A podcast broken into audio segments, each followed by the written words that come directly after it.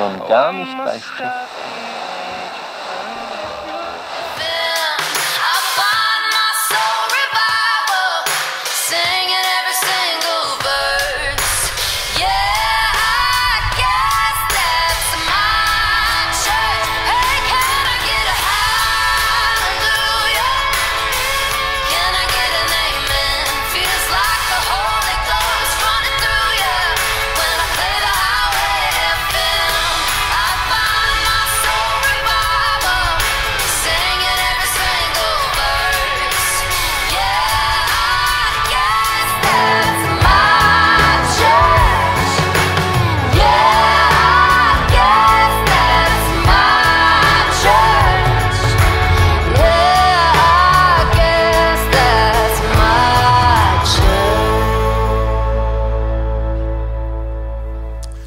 Welcome to the final week of Country Strong. Some of you are rejoicing about that, and some of you are sad about that. But I want to go at this. See, the song My Church was one of the first songs. Well, it was the first song that when we were pressing into this kind of a series, it got put there first. If you don't know much about the song, it won the Grammy for the best country song this year. That's because we scheduled it. So if you don't know, like, how'd that happen? But this song... One, I like it. It's kind of bridges some of you are like, that's not country. It bridges some of the gaps. But I love what the song is about because it raises a conversation that you and I ought to have. And so if you're unfamiliar with the song, let me show you some of the lyrics to tell you why we're doing this. When Hank brings the sermon and Cash leads the choir, some of you are like, that sounds perfect. That's like the perfect church, right? It gets my cold heart burning hotter than a ring of fire. See what she did there? Some of you are like, I don't understand. Anyways, when this wonderful world gets heavy and I need to find my escape, I just keep the wheels rolling, radio scrolling until my sins wash away. Can I get a hallelujah? Can I get an amen? Feels like the Holy Ghost running through you. When I play the Highway FM, I find my soul revival singing every single verse. Yeah, I guess that's my church. I love the sound of the song, but it's that part that got my mind turning. That's my church. That's my church. See, I know something about you because I'm the same way. And in fact, I've yet to meet someone who doesn't have an opinion about church. Sometimes they're favorable, sometimes they're not. So I want you to bring that opinion, that idea of church, if I brought in front of you, and all right, we're having an English project right now, and that's my church. If you were to write a paragraph about what you think church is, what would you say? What is church to you? Now, I'm going to give you the right for this opinion time. Now, don't say it out loud because the person next to you might totally disagree with you, and there might be a fight in church, and that's weird. So what is church to you? Yes, I'm allowing you for a little bit to just, at free will, have some opinions and ideas and thoughts. What is church to you? If you wrote it out, talked about it, what would you put? I think many of us would come up with different lists. I think our paragraphs would look different. In fact, I know that'd be a fact because when you look across just our nation, oh my, there's all different kinds of churches. There's different kinds of songs and different kinds of what people wear. And so let me bring you up to speed if you don't know current church culture. There is something called the cowboy church. Now, I know some of you are like, you've heard of it. We live in South Dakota. This is not a new thing. My favorite part about this particular cowboy church is where yeehaw meets amen. That, I don't relate, but I think it's funny and it fits perfectly. If you've ever been to cowboy church, no, it's not just local, it's all over. And there's a bit of a feel at cowboy church. If you aren't wearing cowboy boots, people see you, and it's weird. And some of you are like, this is what is in your dreams. Some of you didn't know this existed. And you're like, you're going to have to go Google it and find it yourself. But cowboy church, listen, it's church. So if you're like, I don't get it. Here's another one, biker church, which I like motorcycles. So this is Freedom Biker Church. Freedom Biker Church, there's one in town. But they're all over the nation. They have a bit of a feel, just a different feel. Instead of cowboy boots, there's a lot of other kinds of leather. And there's patches. And it just is put together differently and looks different. But it's still a very specific looking group of people with a specific feel. Biker church is church. Now, some of us didn't grow up around biker church or cowboy church. We grew up around what we'll just call traditional church. It's where there's stained glass windows that are absolutely beautiful. And in fact, if you're like me, I grew up in rural areas, Indiana and Kansas, and these are everywhere. And when I even see them in person, it just brings back all of these memories and nostalgia. I love to go inside of these buildings. It just is rich. In fact, some of us are like, yeah, that's when church was pure, when they had a steeple, because that's what God wants is steeples. That's when he shows up at church buildings. You got to have a steeple because then you open up the doors and you see all the people. And you remember that? Yeah. You're like, there's even songs about this, right? And not only is there a steeple, but there's a cross on the steeple, which is like just right. And then you're thinking, I bet that's what the original church had. Nope, but that's fine. And this is when I say, what is church to you? This may be what's in your brain, but maybe it's not. Maybe it's something like the East Location that for many of us would say, it doesn't look like a church, David. In fact, David, where is the steeple? Have we just not put the steeple up yet? And where's the cross? Doesn't it have to have a cross? And by the way, our church always has a cross every weekend. It's tattooed on my arms. So we always have a cross. So I know some of us are like, can you have church and there not be a cross and a steeple? And I would tell you, this is cool. You may not know this. Last weekend was the 1 year anniversary of the East Location. It's 1 year old. Yeah. And folks, I get asked, this has to be one of the top five questions, I guess, maybe even top two. How's that East Location thing going? Well, I can tell you, over 800 people gather on a weekend at East Location. And they hear this message, what's up, East? How you doing? And they hear this, and they're Fountain Springers, and they're learning about Jesus, and over 60 have been baptized. Over 50 have given their lives to Jesus. Over 270 people have walked into church for the very first time. There's no steeple. That will mess with some of you. Like, how does God use that? Well, then let's just deconstruct all of our perspectives of what church is. Let me show you our prison location. There's no steeple. There's no cross. But typically, there's a packed room full of fellas wearing orange, singing their hearts out, learning about Jesus. And in fact, if I can remember the report correctly, I believe last weekend, 4 inmates gave their lives to Jesus in a building that is owned by the government.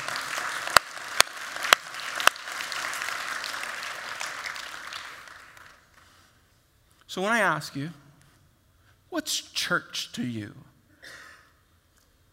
Perhaps you and I have an opinion about church that we shouldn't have. Maybe our version of church is wrapped up in our preferences. And I would tell you that's dangerous territory. You can have preferences. I have preferences. You do too.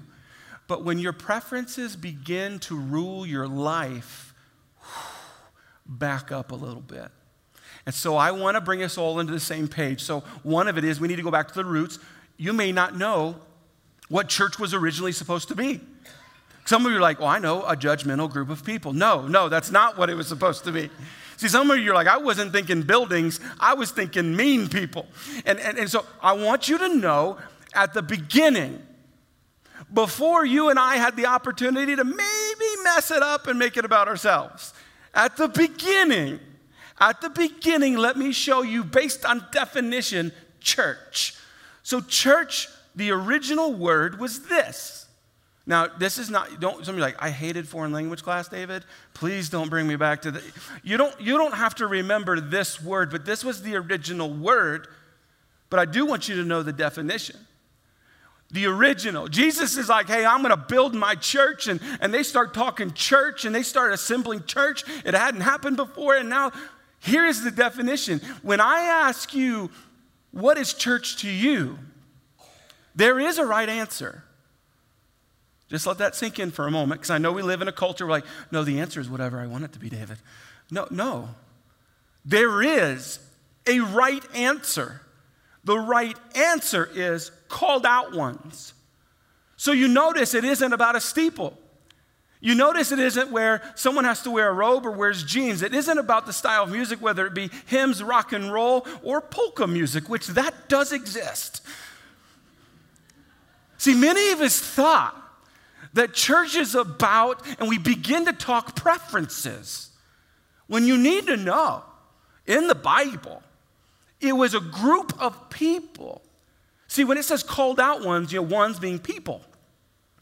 People, it was never intended that you and I would define church based on what the building looked like or didn't look like. Based on what you and I would wear or how we would dress or how we would sing or style. It was never intended to be that. You and I, when I say you and I collectively, capital C, we made it that.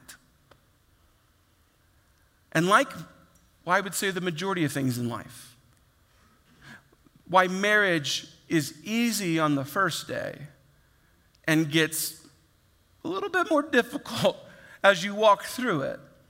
Parenting. The easiest day is when you're in the hospital and you have nurses taking care of your child. And you leave and go like, oh no, what do we do now? See, at the beginning, sometimes it's easier and more, and you and I got to go back to the beginning and be like, so why church? And see, this called out thing indicates there's a responsibility. I think you're catching that. To be called out means that there's a responsibility at hand. It's not a group of people assembling to have preferences satisfied. It's not just a social group where we all believe the same thing, so it just feels good. No, church, by definition, is a group of people who are called out. There is responsibilities, and that is what I want to talk about. I love how country music has put onto the table, that's my church. Well, my church has a my responsibility. Now, this is a horrible sentence. My mom is going to probably call me on this one. I understand that's not a great sentence, but I think it helps you and I understand where we're going. My church. If you've ever said, that's my church, or my church is, or that's where I go, or that's mine. If there's been some sort of ownership in it, that's my church. My church, when you say my church, you are saying, whether you knew it or not, that is the group of people that have been called out, and I have a responsibility in this. See, church was never intended for you and I to just chill and be entertained. Or just to be satisfied. Church has a responsibility. So what I want to do is share with you what I believe according to the Bible, not according to David, by the way, not according to any denomination or tradition. According to what I can find in the Bible, there are two primary responsibilities of every person who says, my church, okay? There's two. And you got to pay attention to both. It's not one and two. It's not one before the other. They are both equal. One hand, the other hand, they are equal. The first responsibility, my responsibility, is to mature my relationship with Jesus. Now, you need to know I chose those words specifically to articulate what the Bible says. See, some of you are like, it's not David's responsibility. I want to make, this is not Fountain Springs Church's responsibility. This is personal. So for those of you who take notes, you're like, okay, my responsibility, this is personal. My responsibility is to mature my relationship with Jesus. Some of you are like, I thought that was yours, David. We'll get to that. See, when you look at church, as being called out and you have responsibilities, first and foremost is to consider your own relationship with Jesus. It needs to mature. Now let me show you, again, back at the original church, how they were maturing their individual relationship with Jesus. I'll show it to you in Acts. This is like, if you want to like study the original church, all the believers devoted themselves to the apostles' teaching and the fellowship and to sharing in meals, including the Lord's Supper, and to prayer. Now, most of you have got caught up already on the apostles' teaching and the prayer and the meals and the, yeah, that's great. You missed the word that we need to talk about. That word. I got to highlight this word because we've adjusted the intensity and meaning of this word. So you got to know all the believers, the church, devoted themselves to the things that are listed out. That those of you who like lists, my wife loves lists, and we'll highlight them accordingly. And many of you have these to-do lists each day, like here's what I'm gonna conquer today, or champion today, or do today. And then lists are good. We'll go through the list. Don't worry, we'll go through the list. But the word I don't want you to miss is devoted. Don't get to what you have to do before you get to the attitude you're gonna have it with. Got me? So devoted. In the original language, again, yes, we're back in foreign language class, the original word was constant. They saw devotion or devoted, they saw the word constant. If you're like, what does constant mean? You just look it up. Constant is a powerful word. It's not random. It's constant. If you want to know the difference, and my interpretation is we've moved the word devoted. It used to be constant. Now we would call it occasional. Because we mix in occasional with our intentions. We're like, hey, I'm in on that as often as I can be. I've got intentions, and that's not devoted. Devoted is constant. And I would tell you, devotion has become diluted. That's why when I preach, I can't just jump to the list first. You and I have to understand how the original church saw this. When they saw the things they were supposed to do to mature their faith in Jesus, they saw it as we must constantly do this. Not randomly, occasionally, when we're in the mood, or just during the school year. We'll go. Okay. Acts chapter 2. Let me go through the list now. All the believers constantly put into their lives, devoted themselves to the apostles' teaching. Good job. I'm teaching right now. You did it. You may not have known you were doing it. It may be accidental. Someone invited you or convinced you or tricked you to come to church. But when you look at what the original church was doing to mature, to develop, to grow their relationship with Jesus, it started with the teaching where they would take that teaching. So, okay, apostles' teaching and a fellowship. You're like, I don't know what fellowship is. Fellowship is what they call a churchy term now, but it's community. It's spending time with each other, not just sending messages to each other, like face to face. You're looking at me like, I don't know what that means. Like face to face, let's hang out. Let's spend time with each other. Let's have conversations. Let me encourage you. You encourage me. Let me challenge you. You challenge me. Fellowship. That was one of them. And to sharing in meals. Come on. Some of you are like, that's a part of this deal? Sign me up. Meals? You mean that's being a good follower of Jesus, maturing my faith? Yeah, where they would not just like spend time together, but they would have a meal together. And I think we all get this. Those people you have meals with, the relationship begins to go to a good place, a deeper place. Now, I want to point something out. You notice it says sharing in meals, including the Lord's Supper. If you're like, what does that mean? That means the Lord's Supper is communion. When they would gather together in each other's homes, they would have communion together. Some of us have been taught that we can only have communion inside of a specific church building when a specific ordained person leads you in it. Uh-oh. Do you see that the original church didn't wait for the big corporate church to tell them what to do? They said, hey, we're going to hang out. and we're going to have meals together. We're even going to talk about the teaching from the weekend. And we're going to have communion together. Can I free some of us up? If you're a parent, you can lead your family in communion in your own home. You can, if you're married, you can put that in your own calendar, and you no longer have to depend on the church to mature your own relationship with Jesus. Catch the last one, prayer.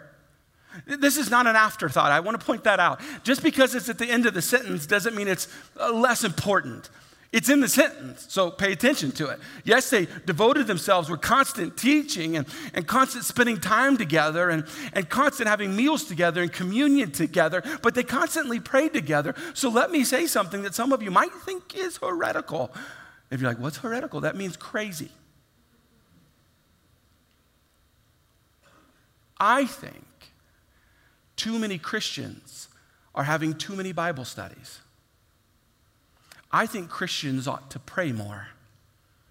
See, many of us have stopped talking to God and asking God to intervene because we're so bent on finding more information. When he's like, would you just talk to me? So if you've ever like, I can't lead a group, David, I can never lead a group. I can't be a part of a group. That's like the spiritually deep people. And I don't know much about the Bible, so I can't go. I think more groups should say, here's what we're going to do. We're going to get together. We're going to have a meal together. We're going to have communion together, and we're going to pray. If you do that, by the way, you just walked yourself into being the church as it was first designed. Yes, you should study the Bible. For those of you who are like, he said the Bible's not good. No, the Bible is amazing. It's the inspired word of God. But some of us are so caught up to the point that we don't even grab a hold of all of these. We partially do. We say, okay, I'll go to church once in a while, and I might occasionally pray when I'm desperate. That's called partial responsibility. It's when you're only taking bits and pieces of what you and I are responsible to do as church people. It's when we partially do it. And just to clear the air, partial responsibility equals irresponsibility. Let me help you understand. Some of you are like, what? Okay. Let's apply partial responsibility to school attendance. Let's say, you know what, I'm going to go to school part of the time. Well, you're going to go to school for the rest of your life then, because you're not going to pass. If you try to apply this to marriage, like, you know what, we're going to celebrate and talk to each other and engage each other part of the time, just on holidays. You won't be married very long. How about parenting? If you're like, well, I'm going to feed them, that's about it. That's what I'm going to do.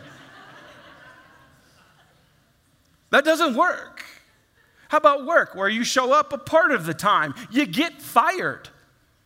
Partial responsibility also leaks into our own relationship with God, especially being a part of the church.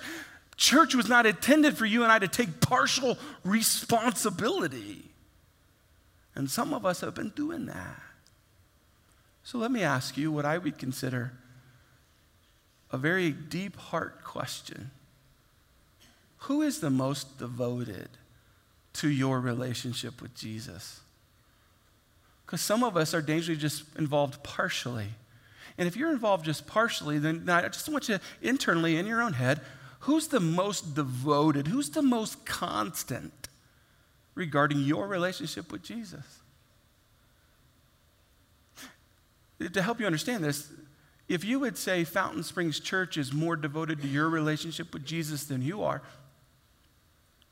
then you're going to find yourself in a place someday where Fountain Springs Church is not deep enough for you. If your parents are more devoted to your relationship with Jesus than you are, there's going to be some tension there. Same thing with marriage. So that's why I asked the question, who is the most devoted to your relationship with Jesus? If you want to know the right answer, it's supposed to be you. And to get into this devotion part, this constant part, what does that look like? I'll show you an equation for those of you who are math nerds. It's information plus application. That equals maturing. If you're like, David, okay, If I'm responsible to mature my relationship with Jesus, what do? You take information and you add application, you do something with it, about it, you press it into life, and that will bring you into this maturing. You're not perfect, you're not gonna get everything right, but you're gonna be maturing. Here's the problem, you and I typically only grab one. Most church people grab the information one. And we become information-hungry people to the point that whoever is preaching needs to preach it in a way that you've never heard it before so that it becomes real and good to you. We become so information-hungry that eventually the church is no longer deep enough for you because they're not going deep. And I would tell you, it's only because you stopped in the shallow end.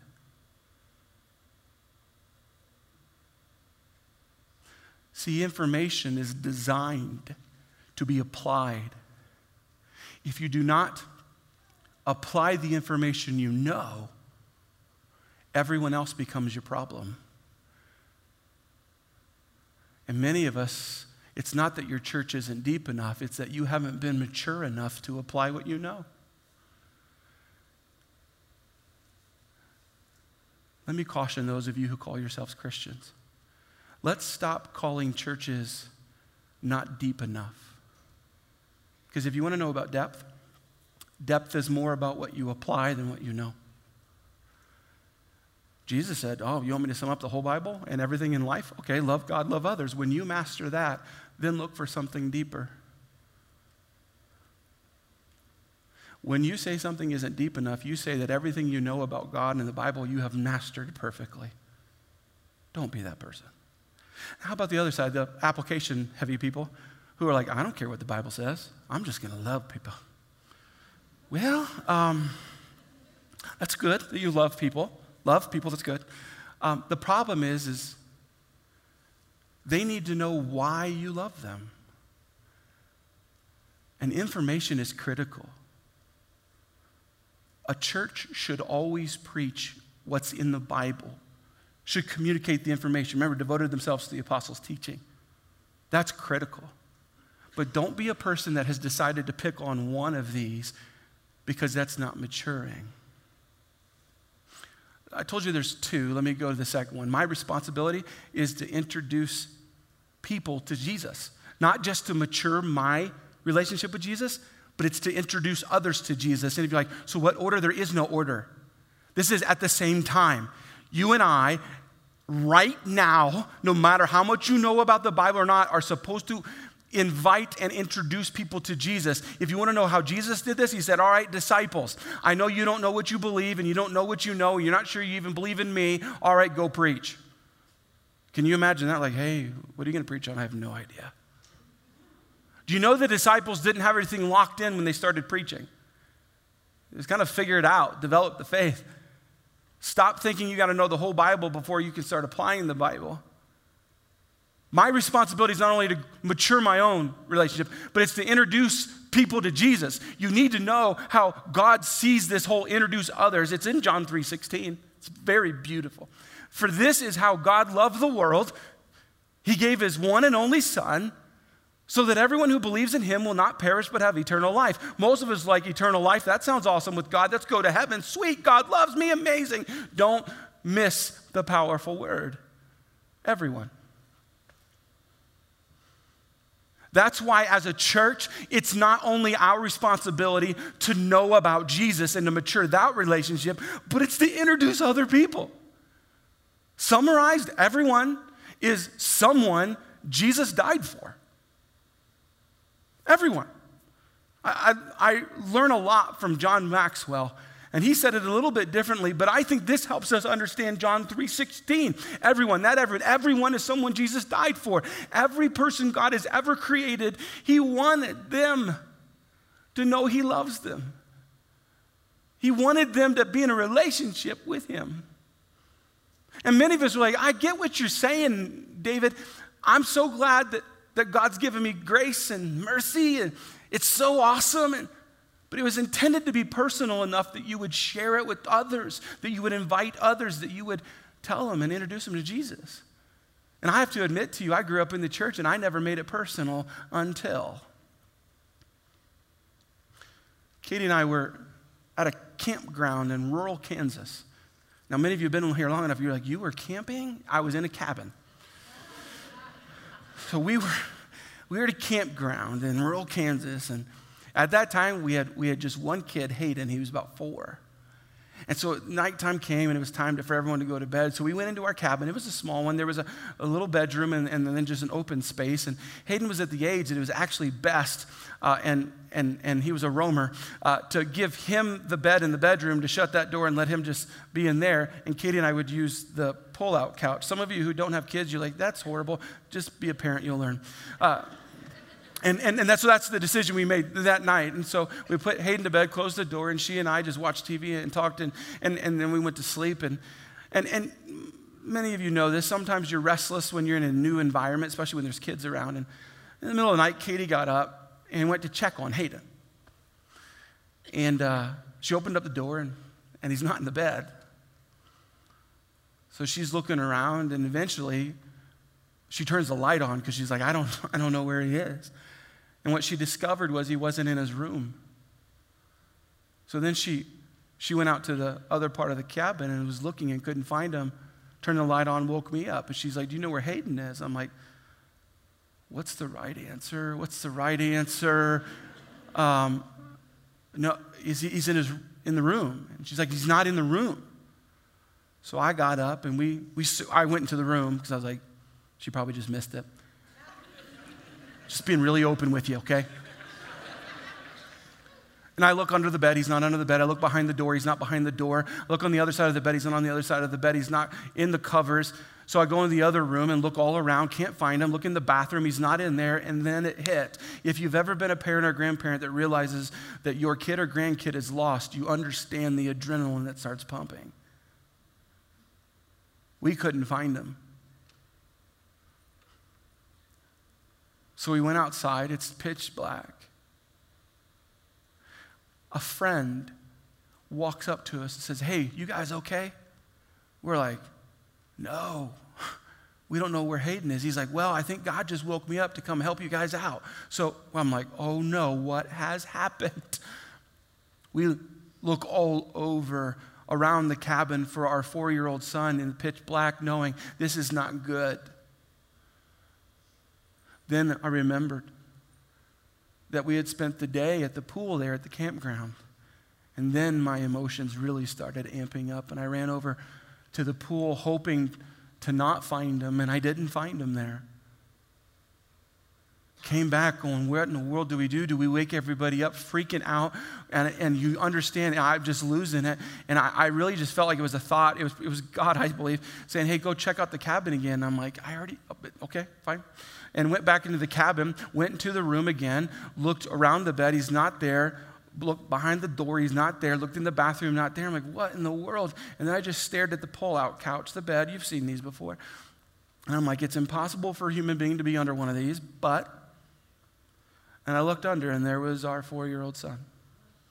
Somehow had woven himself underneath the bed and was asleep as you can get. I was not angry with him. I cried.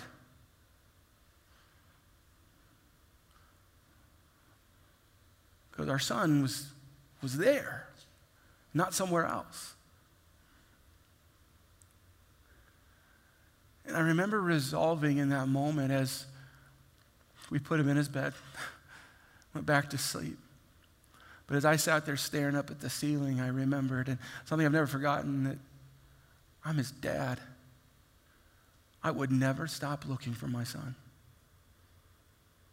I don't care if the next morning had come. I don't care how long it would have taken, but I never would have stopped looking for him.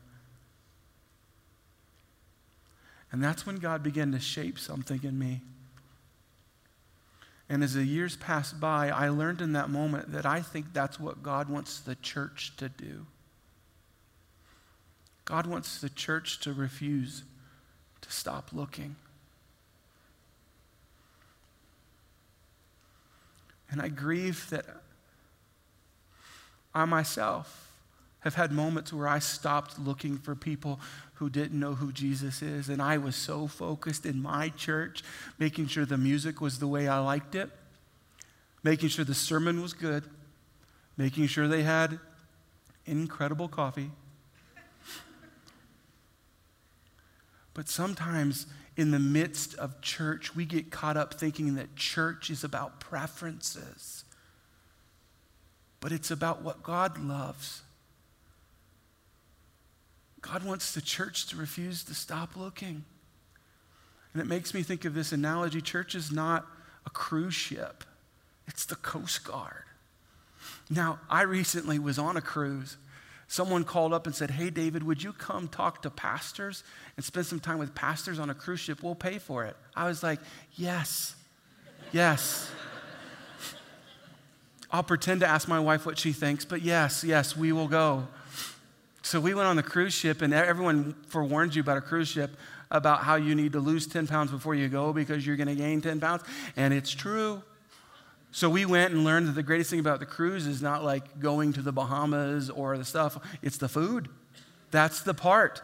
It's permission to eat as much as you want. And we went to dinner, and we learned there's a waiter that came and said, hey, I'm here to serve you all week long. I'm like, this is amazing. He gave us a menu, said this menu is going to change each night. What? And he said, all right, here's what I need you to choose is an appetizer, an entree, and a dessert. I am like, well, how much is that going to cost me? He's like, oh, it's paid for, it's free. I'm like, this is heaven.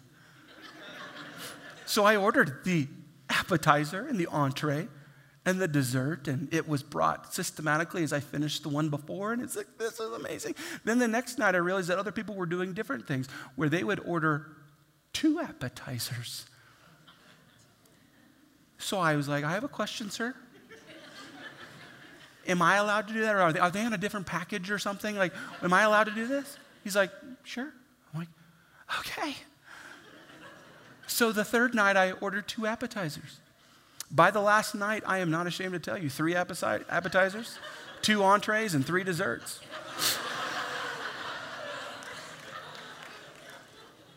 Actually, let me full disclosure, the last night I gave him the dessert menu back, I said, yes.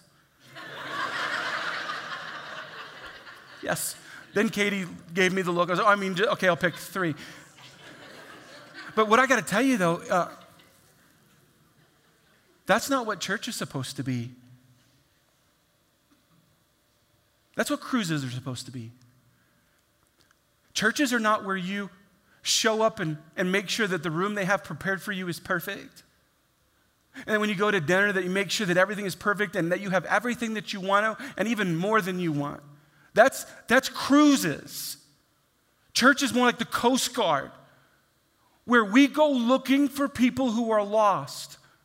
We get involved in people's lives, whether it's their fault or not, that they are lost. Church is where we have responsibilities, not just to mature our relationship with Jesus, which is amazing, but it's to introduce others. It was never intended to be a luxury moment where all preferences are satisfied. And we all need reminded of this.